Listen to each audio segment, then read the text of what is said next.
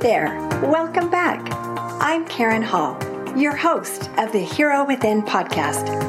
I'm passionate about sharing inspiring true stories of unsung heroes who've overcome some of life's most challenging adversities. Come along with me and learn how you too can find hope and healing to return to love. In our recent episode, Jamie Berris talked about how we are all projecting and absorbing. You may have wondered, what exactly is projecting? People project when they have an internal issue that causes a feeling that they are not comfortable with. Many times this is related to a weakness or some sort of flaw that they have. They are unable to face their fears and insecurities because of guilt and shame.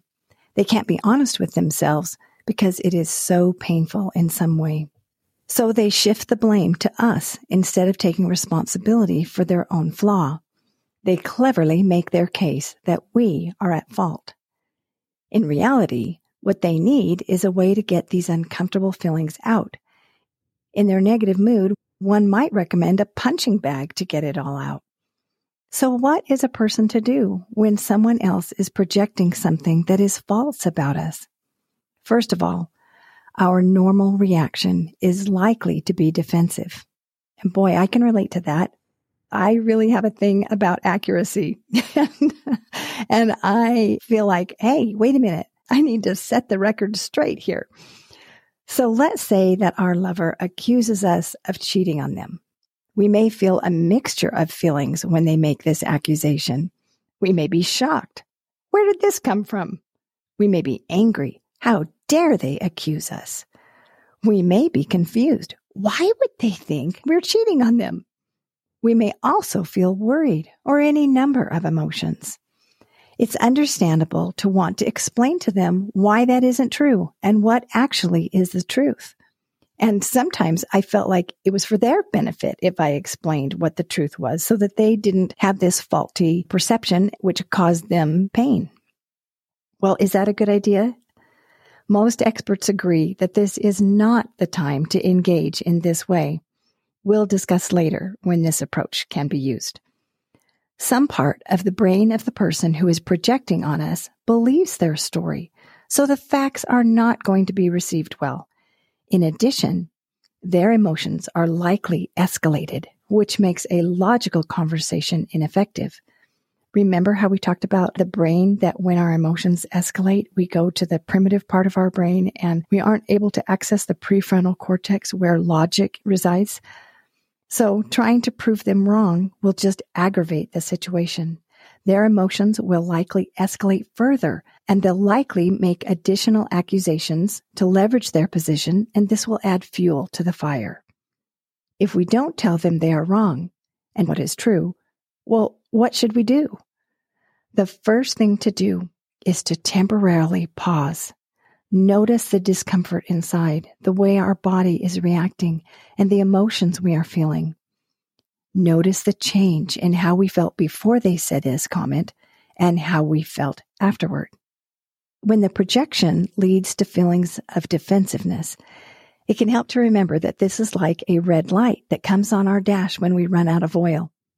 It indicates that we need to pull over to the side of the road. We also need to pause emotionally. The second thing to do is to be aware. It helps to notice how we are feeling.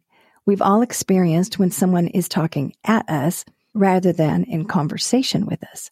This creates a disconnected feeling and it's a clue that the other person may be projecting.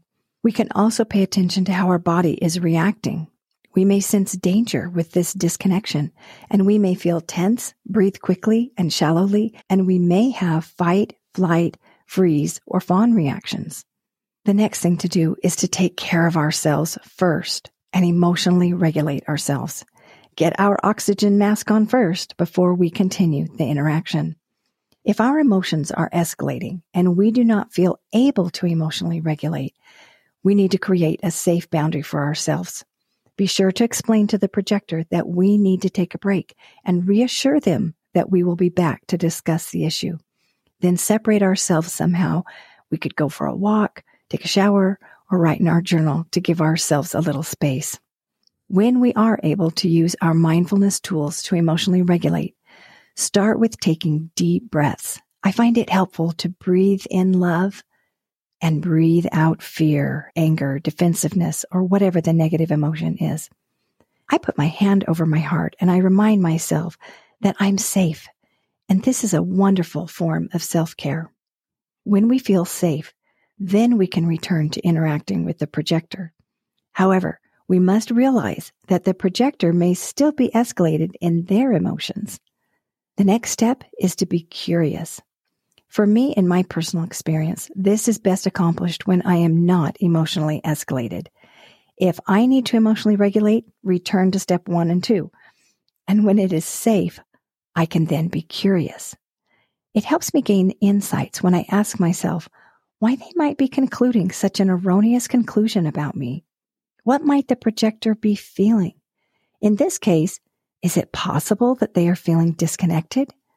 What if they made this statement about me cheating on them because they felt disconnected from me? The next step is to seek to have compassion. It's important to understand that the person projecting is trying to protect themselves from feeling shame and guilt. The way that they do this is they find someone else to blame and that's us. The person may feel guilty because of their unloving behavior towards us. They may feel shame about this, and they may feel even deeper shame that they are unlovable. They project because they are trying to protect themselves from feeling this shame and guilt. And looking back on this example of why the projector might have accused me of cheating, people project because they are fighting an internal battle with themselves. There are many varied reasons why they may be projecting that I am cheating. It may be that they projected this when actually they themselves are cheating. Or maybe they are thinking about leaving me. Or they are unhappy in the marriage. Or they may be feeling disconnected and feel fear that I am cheating, which is a projection that could be based on their insecurity and shame. They may have misinterpreted my behavior as unloving and concluded that I wanted to leave them because of their own insecurity. The next step is to ask what would be the most loving, charitable response that we could give this person. After we have shown ourselves love, supported ourselves, and allowed ourselves to emotionally regulate, and we feel safe, we can stand in the truth of what is true about ourselves. And then what could we do that would be a loving response to the projector? First of all, I would consider the option of being gentle with the projector. Many people reject this suggestion at first because they feel like the victim. They may feel attacked from the projection. However, they may have tools to de escalate their emotions or may be more emotionally healthy than the person who is projecting, at least at that moment. Marianne Williamson says, Those of us who are into spirituality and higher consciousness, we should be the biggest grown ups in society. And I love that it is a big responsibility when we are seeking a higher consciousness and working to be the best version of ourselves. Well, you may wonder, what gives me the authority to suggest such a thing? It's from my own personal experience and many years of not doing these things, which caused me and my loved ones unnecessary suffering. I have learned so much through my own mistakes. Luckily, the Lord blessed me with an angel best friend who has supported me along my journey and has been my life coach and therapist for the last 41 years. I'm so grateful for Michelle. What a miracle she has been in my life. The Lord also blessed me with the Holy Spirit to teach me His will, which didn't always match the commonly held wisdom of the day. If there is anything I can share that will help others, I offer these tips with all the love in my heart as a gift to you to help prevent unnecessary suffering in you. And by the way, I am still working to implement these tools myself. I still absorb negative energy and I am still practicing not taking on the projections of others onto myself. It's a work in progress. In my own life, I have seen the power of being aware, emotionally regulating myself, and being curious. But that isn't enough. With the Lord's help, he has taught me the importance of having charity in these situations. Charity is the love that Christ would have in these difficult situations. When I remember that the other person is a child of God and has their own unique perspective, I find that being gentle and kind is a vital step in reconnecting and reestablishing a positive feeling in the relationship. With a gentle demeanor, it can be very helpful to show love, such as a pat on the person's hand. Avoid reacting and instead be proactive. One example of a very powerful statement that you could use is, tell me more. This simple phrase can help the projector feel seen and heard. It can help them feel that you care about them. You actually want to know more. This alone can help them to de escalate their heightened emotions. As the projector explains more about their projection, nod and let them know that you hear them. Even if you 100% disagree, this is still not the time to say so. Rumi said, Beyond all ideas of good and bad, right and wrong, there is a field. I'll meet you there. If we want to preserve the relationship with this person, we'll meet in that field. We can disagree with respect and without negative emotions. We can assume the best about the projector. And we can recognize that they are fearful and hurting inside. Marshall Rosenberg, author of Nonviolent Communication, says People do not hear our pain when they believe they are at fault. At the root of every tantrum and power struggle are unmet needs. This is so important for us to remember. When I'm trying to explain my pain of a projection upon me, the other person can't hear that yet. The motivation for the projector to make the projection is an unmet need. It is also important to note that understanding the other person's needs does not mean you have to give up on your own needs. The projector may be wrong about us, but we can still see them as a child of God, even when we disagree with their projection. Our goal is to create a quality, empathic connection that allows everyone's needs to be met. Rosenberg continues Every message, regardless of form or content, is an expression of a need. Your presence is the most precious gift you can give to another human being. And then moving forward with this loving attitude, here are some additional examples of things we could do and say. When we feel safe and the projector feels our love and they feel an element of safety, we can proceed and apply Rosenberg's wisdom and quote, always listen for what the projector needs rather than what they're thinking about us. Wow. When I read that, that was so powerful. I had a huge paradigm shift because when I listen, it just is so loud what the person is thinking about me and listening for what they need. It's just life changing. It just has made such a huge difference in my communication one of the best ways to communicate with someone who is projecting is to use more I statements and fewer you statements. Using you statements is commonly used when communicating, but it's not the most effective way to communicate. Using you statements contributes to defensive behavior and to a lose lose situation. And I don't know about you, but I like win win situations. So you could ask some questions such as, what are you feeling? This is a great question because the feeling is something that we can all relate to. We don't argue about feelings in the same way we might argue about facts and opinions. We could ask, what am I doing that makes you feel like I'm cheating? In the, going back to the example that we gave. This may be difficult to hear their answer, but it is important to not be defensive and to continue being curious. The goal is to seek to understand first. Let them know we hear what they've said and acknowledge our behavior. For example, I could say, I understand. Because I've been working late and I haven't been interacting with you, you feel blank, and then use the feeling word that they had used. Acknowledge their feelings, that we understand the feeling. Not that we agree with the thought that led to the feeling, but we understand the feeling. I could say, I understand how it feels to feel disconnected, and it can be triggering for me too. The next step is to validate with understanding of why they feel the way they do. Many times we can validate, oh, I can see that you feel frustrated.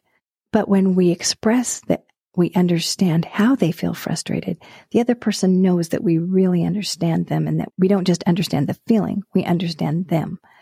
We all want to feel understood. So validate their feelings and explain how we understand them. Again, this does not mean we agree with their conclusion. We are expressing love and understanding.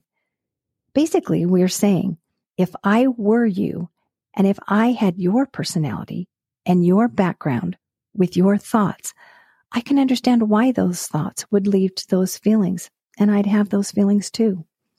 This is not about their conclusion being wrong, nor is it about condoning them. This is about letting them know that you understand. This is an important distinction. For example, I could say, I can understand why you'd think I was cheating because I wasn't reaching out to you when I was working those long hours and you felt disconnected and it brought up fears. Acknowledge why they could feel your disconnection. I understand why you thought I was disconnected from you because I wasn't communicating with you as much. Be kind and gentle and show that we care about how they feel. I feel sad that you thought I was disconnected from you and that you felt disconnected and fearful. I'm sad that you thought I was cheating on you. I didn't intend to hurt you. And then talk about how we are feeling.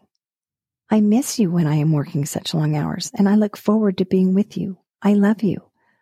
Again, this loving approach may feel foreign and may feel like we are condoning their behavior or they're getting away with being abusive. This is not intended to condone abusive behaviors. It is also not meant to say that it is our responsibility when someone has projected onto us. However, the truth is we are likely the one instead of the projector who is seeking to know how to deal with the situation, and it is meant to help us feel safer with tips to diffuse an escalating negative situation and ultimately create connection and reassurance where disconnection is perceived. Marshall Rosenberg's work on nonviolent communication teaches us how to transform potential conflicts into peaceful conversations. He gives us concrete tips on how to seek to understand the other person and how to diminish negative situations with compassion and how to reconnect. When the other person has de escalated in their emotions after they have felt heard and understood, they may still need more time to remove their faulty thinking. After we are able to provide this additional outpouring of love to them, then we can revisit the topic on another day, possibly. We could ask on that future day if it's a good time to bring it up because there are some things we'd like to discuss about their perspective. We could explain that when they accused us of cheating, this really didn't reflect how I feel. I love you. This isn't how I feel. If we feel attacked in the projection, we could explain when you said blank, I felt like it was a personal attack or hurtful or inappropriate or unkind, etc. If the other person remains escalated in their emotions or becomes abusive or we feel unsafe, it is important to let them know they need to stop. We can add, otherwise, I am unable to talk with you right now, and I will have to talk to you later. If it is unsafe to make this comment and their emotions continue to escalate, abort the mission, disengage, duck, take cover in a ditch while the tornado passes, and let what the person is trying to project onto you fly over your head. You don't need to catch or carry someone else's unprocessed stuff, especially if it hurts you in any way. When it is safe, remove yourself and get support. It can be very painful when someone projects onto us, especially when it is someone we love. Although it is understandable why we could feel defensive, and it is tempting to defend ourselves about what the truth is from our perspective, the best way to de escalate the situation and protect ourselves from others' projections is to remember to set boundaries and support ourselves with love and safety, and then translate all judgment into empathy and offer love and gentleness for ourself and the projector as we seek to understand the projector. And from my own experience, These tips have made a world of difference in my own life and have helped me to protect myself and to help me to have more connection in my life. And I hope they help you too. Before we go, I wanted to read some reviews from this last week. L.A. Grazia Day said, Of all the podcasts and voices streaming, Karen Hall provides inspiration, education, encouragement, empathy, hope, understanding, and motivation to help me on my own hero's journey. Whenever I need my spirits lifted, I know I can listen to Karen and be edified. Thank you for all the time, effort, research, energy, and creativity you put into this true labor of love. May God bless you, and may you have all you need to continue to bring light, love, hope, and joy to all corners of the world. Thank you so much. And Mama Frenchie said, Love the reminders of positivity that can be found despite hard things. Very relatable. Rosa said, Thank you for taking the time to do this podcast. I really enjoy the subject matter and like to hear stories about real people. It's neat to know we aren't alone. Thank you so much for spreading the goodness. And another reviewer said, I loved your interview with Becky Belknap and how she has continued to move forward despite all the odds. When it's my children who are suffering, it's harder on me. I would rather I suffer than my children. She is such an inspiration. Another reviewer said, You did such a good job of highlighting the personal grief and despair of Jesus' disciples and then applying it to our lives. What an amazing quote by Joseph B. Wirthlin. I love the message, Your Sunday will come. It's almost magical. Great job on your podcast. I appreciate so much hearing your feedback. And I want you to know that I share your feedback with our guests. They really appreciate hearing what you think and how their message has impacted you. And so thank you so much for taking the time to share your thoughts and to share what resonated with you so that I can let them know the positive impact that our guests are making on the world. And I'm just so grateful for all of the people who have taken the time to leave a review and to give feedback.